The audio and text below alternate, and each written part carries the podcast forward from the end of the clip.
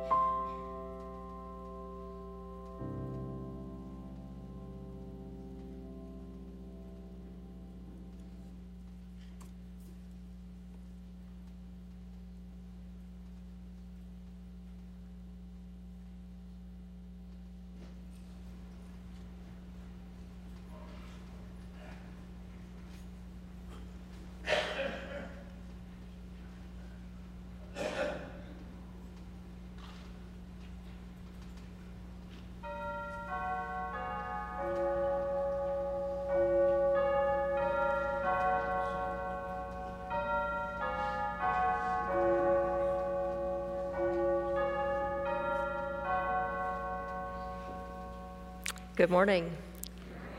In body or spirit, please stand for the responsive call to worship found on page three. God is gracious and merciful and trustworthy. Let us join our voices in giving thanks.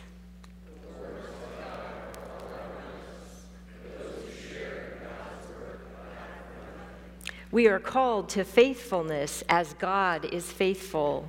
We are people of the covenant, gathered to please God.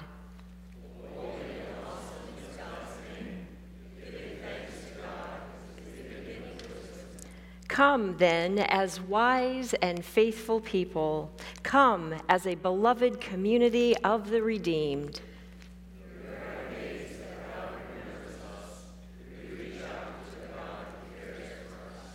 Let us worship God.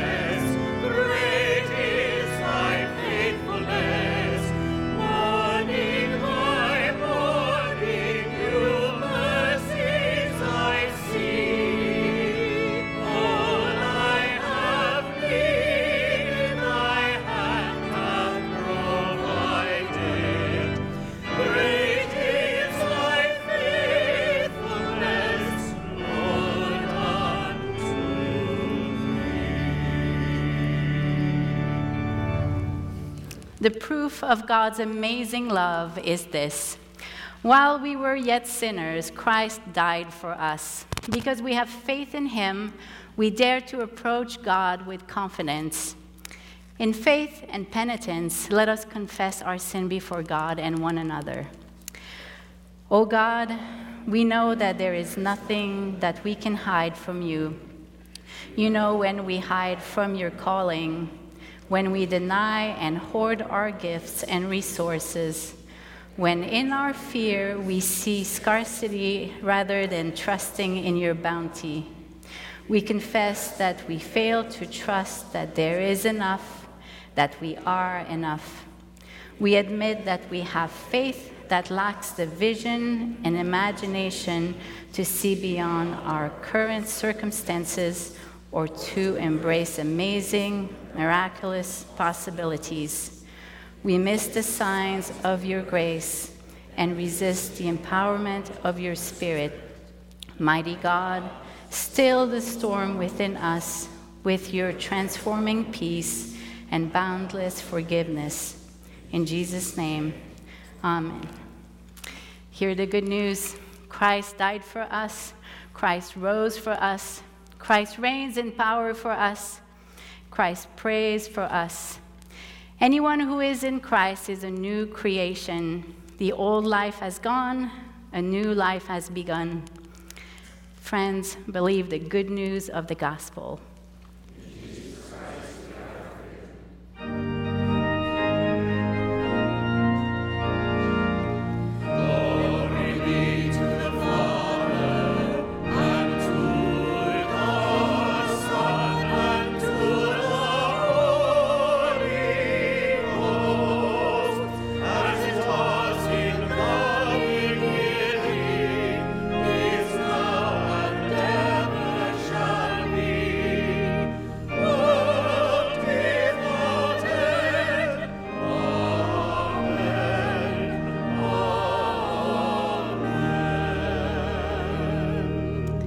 Let us now say what we believe using the universal words of the Apostles' Creed.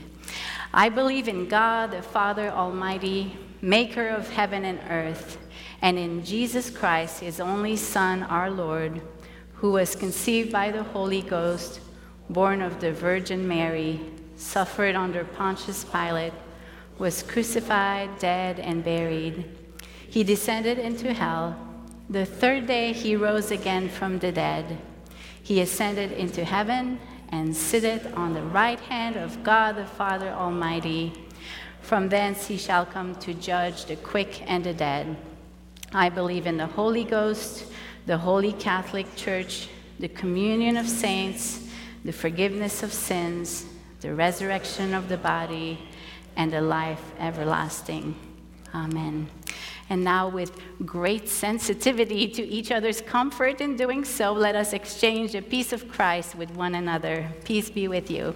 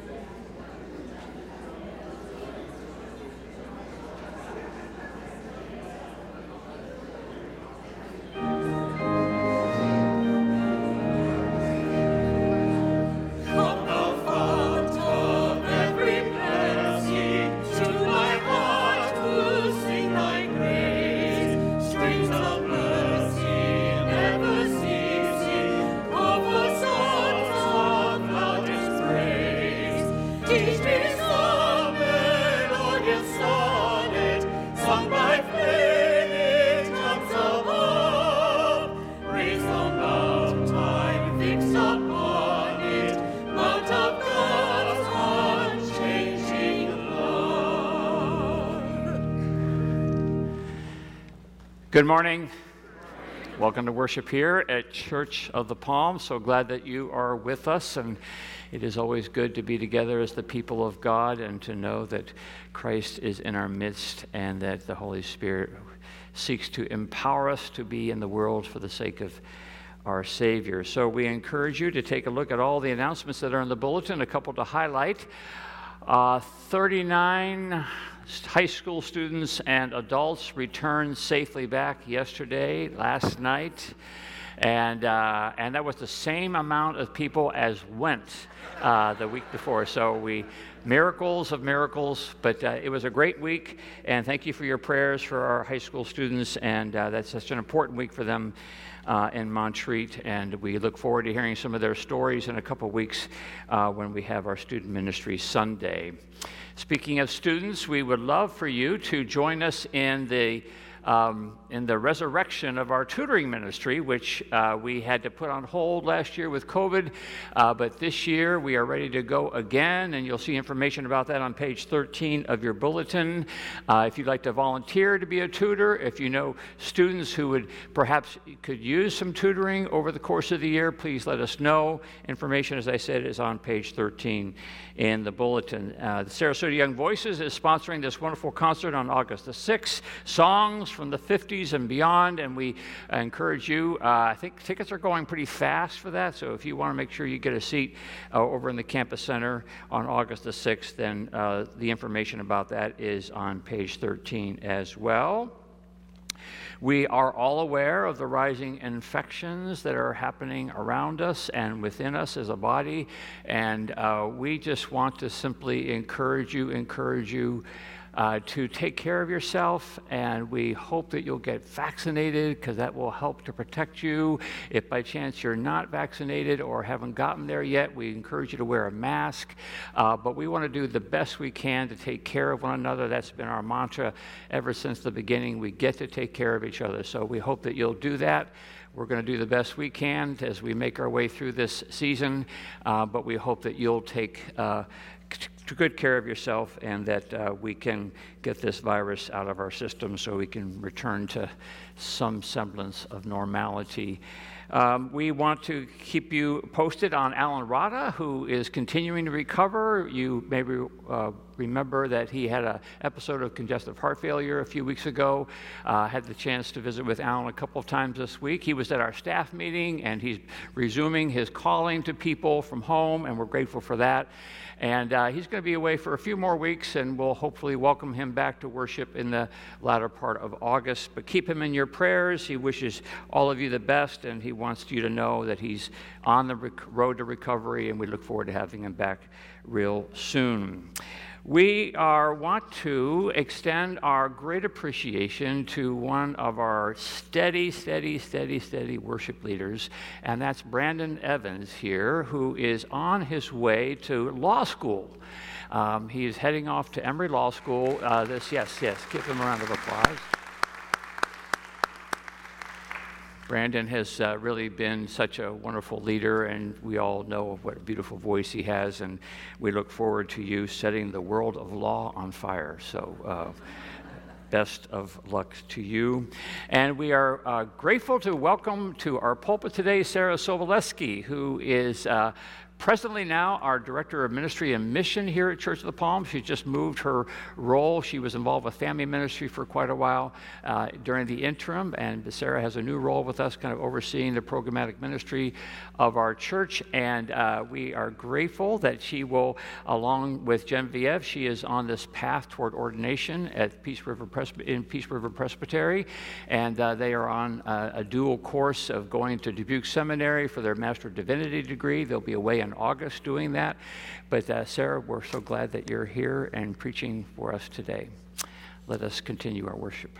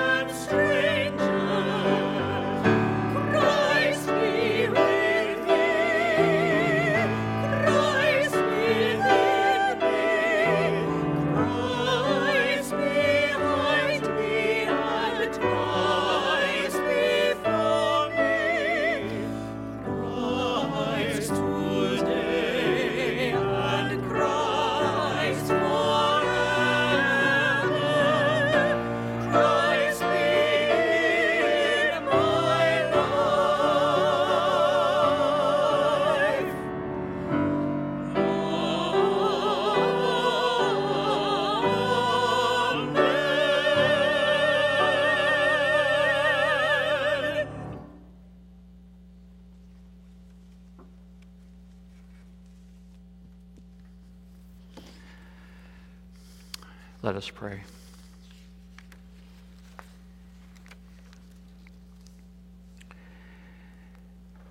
Gracious and loving God, we give you thanks this day for the chance we've been given and the chance we've taken to gather in person and online to worship you. Our mothers and fathers from long ago divined that the chief end of human beings is to glorify God and to enjoy God forever. By grace, we have heard your invitation to join with your people in song and scripture and prayer and praise. We have put down stakes on this Sabbath morning and have been drawn by your Spirit into your presence to the very act that roots us and centers us and feeds us and inspires us and gives us peace. We long for peace, O God. We long for wholeness. We long for shalom. We are a harried people. We are an anxious people, an uncertain people. We turn on the news or scroll through our phones or click on the clickbait, and we are consumed and overwhelmed by all the noise, all the static, all the doom, all the things that are wrong or all the things that will be wrong. And we wonder sometimes if we've done enough, or if we have chosen wisely, or if we have provided for those we love, or if we have taken care of our bodies, or if our grandchildren will have a good future. And all of a sudden, we start to pay attention to all the things we don't have and not all the things we do have. We could be here all day if we paid attention to all the things we do have, O oh God. We could start the list right now and still be here tomorrow morning. And at the top of the list and at the bottom of the list and all the way through the list would be the one who is the Alpha and the Omega, the beginning and the end and the in between. Jesus, the living Christ, Jesus, the living Christ, who promised his presence in our lives in every moment. Jesus, the living Christ, who says that he will be with us to the close of the age. Oh, to dwell in the perpetual presence of Christ, to be enveloped within the gracious presence of Christ. Christ with me, Christ before me, Christ behind me, Christ within me, Christ beneath me, Christ above me. Oh, what a gift to dwell in the presence of Jesus, to hear his tender words of mercy and love to be assured that there is nothing in this world that can separate us from the love of God in Christ Jesus our Lord.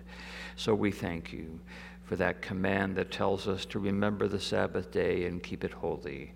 For in the holiness of it we find your peace and your presence, or we find your peace through your presence. So we pray for the world today. And in praying for the world, we pray for ourselves, not for the things we want, but for the things the world needs through us. We offer ourselves to the world today, O God, for as much as we would boldly pray for the indwelling presence of Christ in our souls, so we would pray that such presence might emanate from us into the broken world, that the world might find peace, that the world might live in love that the world might truly give thanks for the Alpha and the Omega, the beginning and the end. Christ with me, Christ before me, Christ behind me, Christ within me, Christ beneath me, Christ above me. For we pray it in the name of the one who taught us to pray, saying, Our Father, who art in heaven, hallowed be thy name. Thy kingdom come, thy will be done on earth as it is in heaven. Give us this day our daily bread, and forgive us our debts as we forgive our debtors. And lead us not into temptation, but deliver us from evil. For thine is the kingdom, and the power, and the glory forever.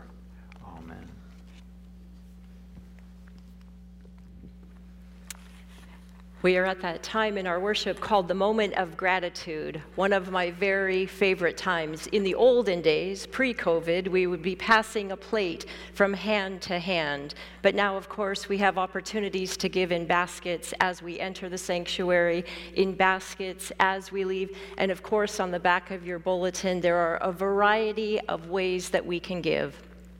I'm quite sure that God is not so concerned how we give, but rather that we give with a generous and grateful heart.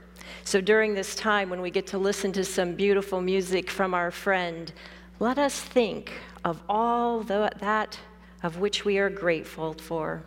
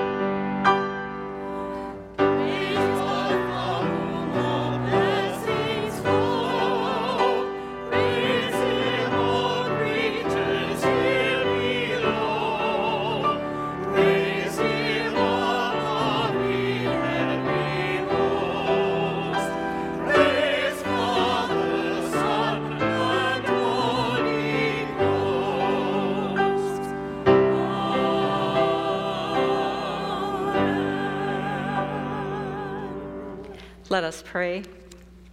Accept our offering of praise and our offering of ourselves, O God, along with our tithes and contributions towards our mission of loving God and loving neighbor. You have given us life and guidance for living. You have gifted us with your Spirit to love and to give generously. We rejoice, O Lord, in the opportunity to receive and share your word.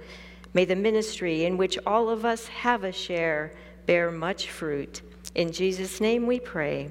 Amen.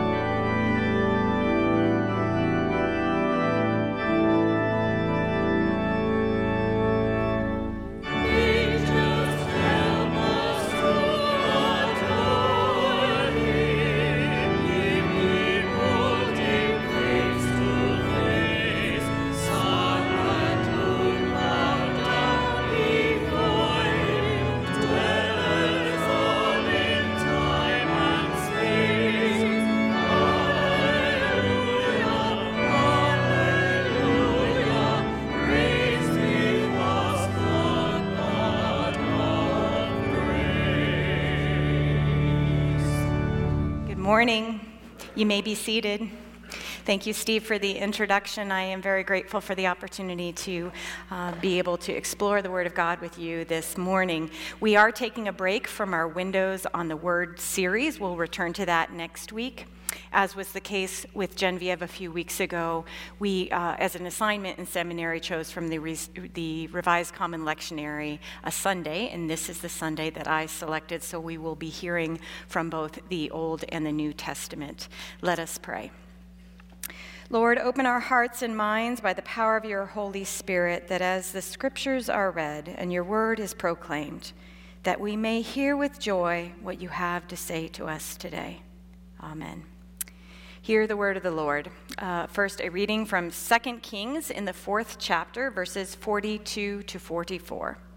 A man came from Baal Shalisha, bringing food from the first fruits of the, to the man of God 20 loaves of barley and fresh ears of grain in his sack. Elisha said, Give it to the people and let them eat. But his servant said, How can I set this before a hundred people? So he repeated, Give it to the people and let them eat, for thus says the Lord, they shall eat and have some left. He set it before them. They ate and had some left, according to the word of the Lord. Our second reading is from the Gospel of our Lord Jesus Christ according to John, chapter 6, verses 1 to 13. After this, Jesus went to the other side of the Sea of Galilee, also called the Sea of Tiberias. A large crowd kept following him because they saw the signs that he was doing for the sick. Jesus went up the mountain and sat down there with his disciples. Now, the Passover, the festival of the Jews, was near. When he looked up and saw a large crowd coming toward him, Jesus said to Philip, Where are we to buy bread for these people to eat? He said this to test him, for he himself knew what he was going to do. Philip answered, Six months' wages would not be enough bread for each of them to get a little. One of his disciples, Andrew, Simon Peter's brother, said to him, There is a boy here who has five barley loaves and two fish, but what are they among so many people? Jesus said, Make the people sit down. And now there was a great deal of grass in the place, so they sat down, about 5,000 in all. And then Jesus took the loaves, and when he had given thanks, he distributed them to those who were seated, so also the fish, as much as they wanted. When they were satisfied, he told the disciples, Gather up the fragments left over, so that nothing may be lost. So they gathered them up, and from the fragments of the five barley loaves left by those who had eaten, they filled twelve baskets. This is the word of the Lord. On a clear day, you can almost see Texas from the cemetery where my dad was laid to rest next to his mom and dad in southeastern Colorado. The land is so flat and so wide that my dad used to joke that you could see all the way until next week. I imagine it's hot and dry there today, and that, as is the case most every day, the wind is blowing. There's simply nothing in its way to stop it. It's a place that's full of not enough not enough shade, not enough trees, not enough water to sustain life. The vast expanse of land where Texas, Oklahoma, Kansas, and Colorado meet is a place where it's easy to see nothing when one early explorer first found his way to this section of the Great Plains, he called it a desolate waste of uninhabited solitude. Another wrote that in regard to this extensive section of the country, I do not hesitate in giving the opinion that it is almost wholly uninhabitable by a people dependent on agriculture for their subsistence. Nevertheless, this is the corner of the world where much of my family settled, tended cattle, grew wheat, and raised their families. It is a land that, by all measurable standards, is not conducive to any of these pursuits. And in the 1930s, it was the center of the great American Dust Bowl. It was a season of scarcity in a place already resistant to human life. Thousands fled to California, many died, and my grandparents lived through those years, and they were part of the two thirds of the population that did not leave. One year of drought led to two, three, four, nearly a decade when nothing would grow. And these next year people who would say next year it will rain must have begun to worry that it would ever rain again. Women went mad trying to keep the dust that could not be stopped from coming into their homes and choking their children who would spit out dirt in the morning. During the Dust Bowl in her junior year of high school, my Nana buried two of her 20 classmates who were effectively suffocated by dust. She wrote in her diary that one of the few times she saw her dad, Gideon, cry was when he was left with no choice but to sell his cattle to the government, who then, given the scarcity of resources, had to kill every last head. Many thought it was the end of days. To my grandparent, to say my grandparents understood scarcity would be an understatement. Scarcity was more reliable than air. Yet somehow, despite all of this, they were people of great abundance. People who believed in Christian hope that next year it would rain, who believed without question that God would provide in this life or the next. They believed that beyond their circumstances was Jesus. And so, despite having every reason not to be, they were grateful people and they considered themselves blessed. And there is something to this order of things, I think the gratitude and then the blessing. When we give thanks not for everything, but in everything, especially in times of scarcity or fear or loss, we acknowledge that the grace of God lies beyond our own understanding and our circumstances. In today's scripture reading, we read that when faced with a large crowd of people, Philip and Andrew see that there's not enough. They see with their eyes the number of people, and they know intellectually that what they have is not enough to feed them. But what are they among so many? Philip asks. What they see is what they don't have, the resources they lack, and they are paralyzed by their inability to see beyond their own knowledge. And we hear the same from Elisha's servant How can I set this before a hundred people? It's this unknowable space beyond human comprehension that got Adam and Eve in so much trouble. They couldn't accept that the love and love and provision of God has no end, no limits, that it extends beyond what we can see and what we can know. They just had to know for themselves. In the abundance of the garden, they could only see what they did not have. They wanted more. They wanted the one thing God told them they couldn't have. For some, we are now emerging from a season of scarcity. And we're each walking through this pandemic in our own way. We're having our own experience. But there's no denying that most of 2020 and the beginning of 2021 has been a very hard season. Disease, isolation, division, violence, there is in the air we breathe a sense of scarcity. There is not enough to share. We cannot count on one another, every man for himself. Many have lost loved ones suddenly and too soon. We've been kept from bedsides and asked to grieve in isolation. There is in the air a hint of end of days fear. And the fear makes it hard to see anything other than that which we lack or that which we've lost until all of our attention, our energy is consumed by our fear and our wanting. And we all too often miss what's right in front of us the love and grace and bounty in what we have.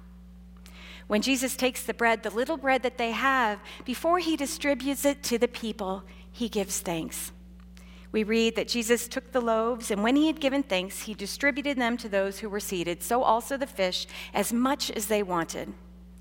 And when he had given thanks, only after he had given thanks. And the passage continues to tell us that all are fed, and then all the fragments are gathered up, and not one scrap of food is taken for granted. And there's gratitude too in this example of not wasting, of how we treat what we have been given. My Nana wrote in her diary that she was taught early and often to make do, make over, or do without. Hers was not a throwaway culture. In caring for and showing respect for every gift given, every resource, every person, we give thanks to God. Novelist Ann Voskamp writes that giving thanks always precedes the miracle. Because it is a miracle, what we read of in this passage from John, that 5,000 people are fed.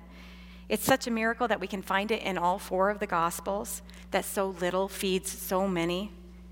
How this actually happens has been the subject of much debate, which is not surprising given how highly we value our own ability to know and to understand.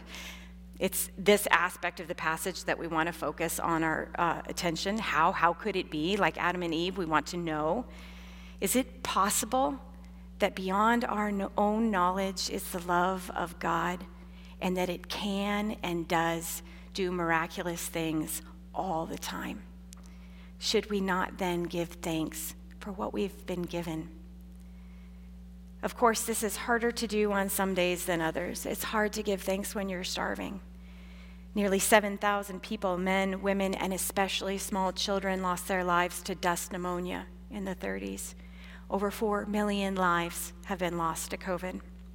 It's hard to give thanks when you lose your income, or cancer cuts a life short, or your marriage is falling apart, or your child is sick. It's hard because we cannot imagine the pain or the loss not consuming us. We cannot see beyond our own circumstances. It's hard to give thanks when we know that our gratitude and our prayers don't necessarily mean that things are going to go the way we want them to. I had a season of scarcity a few years ago. My dad died, and we were, we were really close. Several of my family members then moved away in fairly rapid succession and I lost my job and with it my career, and I could barely process one loss before another was upon me, and I just couldn't see beyond my own sadness and my own fear. In such times, we're left to wonder where do I even begin? How do I come back from this? In such seasons, we can feel cut off from God's abundant love. Voskamp writes that all fear is but the notion that God's love ends. But there is good news. There always is. God would not, will not leave us in such a state. God will not leave us in our fear. His word is a light to my path, a lamp to my feet. We can look to Jesus for guidance. Jesus, when facing scarcity, gave thanks. Jesus, when facing desertion, betrayal, suffering, and death, gave thanks. In everything, he gave thanks. Not for everything, and I think this is an important distinction. Not for everything, but in everything. We get, begin by giving thanks in everything when we are struggling with where to start, with how to begin. We start small. Voskamp, whose older sister died in an accident when they were little, struggles with how to give thanks in everything, how to give thanks even in the darkest of times. So, in confronting her fear that the love of God ends, she challenges herself to write 1,000 gifts. She knew that gratitude was something that she would have to learn, something that she would have to be intentional about. And so she starts with the small things, the things she might have otherwise missed if she wasn't looking because understandably it was hard for her to see anything other than the death of her sister, her sister's absence from the world, and the devastation it wrought on her family. She's not, of course, grateful that her sister died, but she learns to give thanks in what remains, in what lies before her. And what she finds is that in paying attention to the details of her life, the ordinary moments, is that it's clear that the love and mercy of God is absolutely everywhere. Her list begins morning shadows across the old floors, jam piled high on toast, the cry of the blue jay from high in the spruce, leafy scent from the florist shop. She writes, Do not disdain the small. The whole of life, even the hard, is made up of their minute parts. And if I miss the infinitesimal, I miss the whole gratitude, the actual daily and constant practice of giving thanks can restore in us a faith in a God that is beyond our own resources. In counting our gifts, we see that beyond scarcity is Jesus. It turns out that my Nana kept just such a list, a list of gifts. She counted as gifts Baca County's beautiful sunsets, rainbows, the smell of fresh baked bread iced tea on a hot day, reading a good book, the sound of rain on the window pane, a clean house, a forgiving God, and a good night's sleep. So we begin by listing gifts And the gratitude, the gratitude, it does something to us. When we learn to give thanks, to count gifts, the world is transformed, and we no longer see human scarcity, but the abundant love of a God who is with us, a God who is for us. I'm not grateful my dad died, but I am grateful I had him. I'm not grateful people moved away, but I am grateful for the people who moved into the spaces and the margin that their moving created in my life. God has worked through the most devastating losses of my life. And from the ashes of that season of scarcity a few years ago, new friends, more compassion, and a sense of call that led me to where I am today.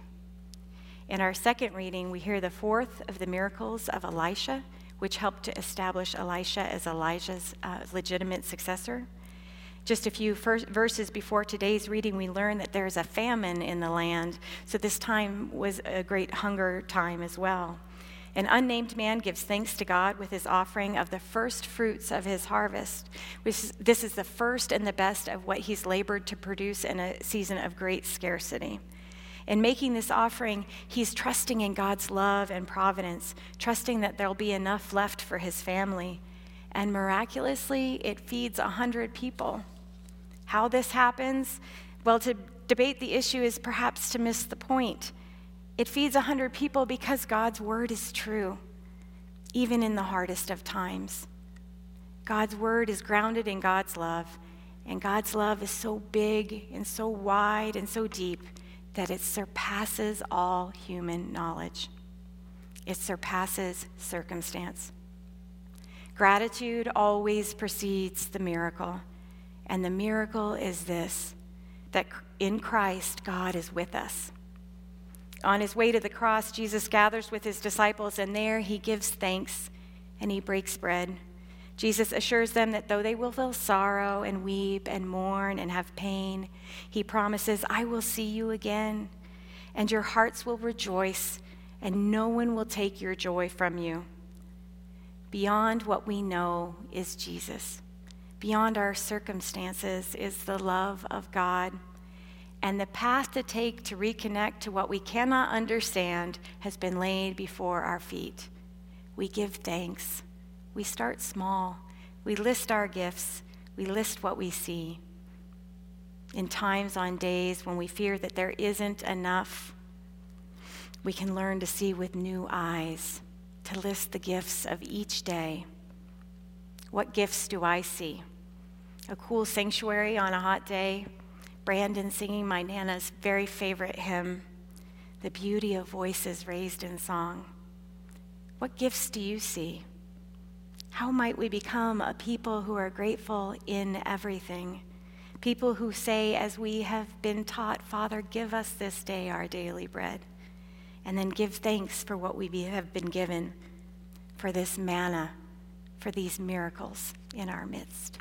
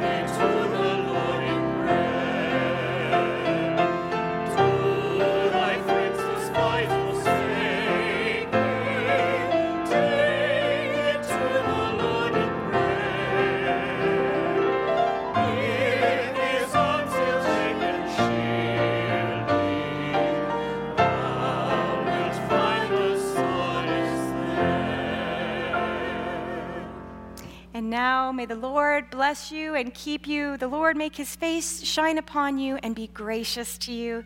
The Lord turn his face to you and give you peace. Amen.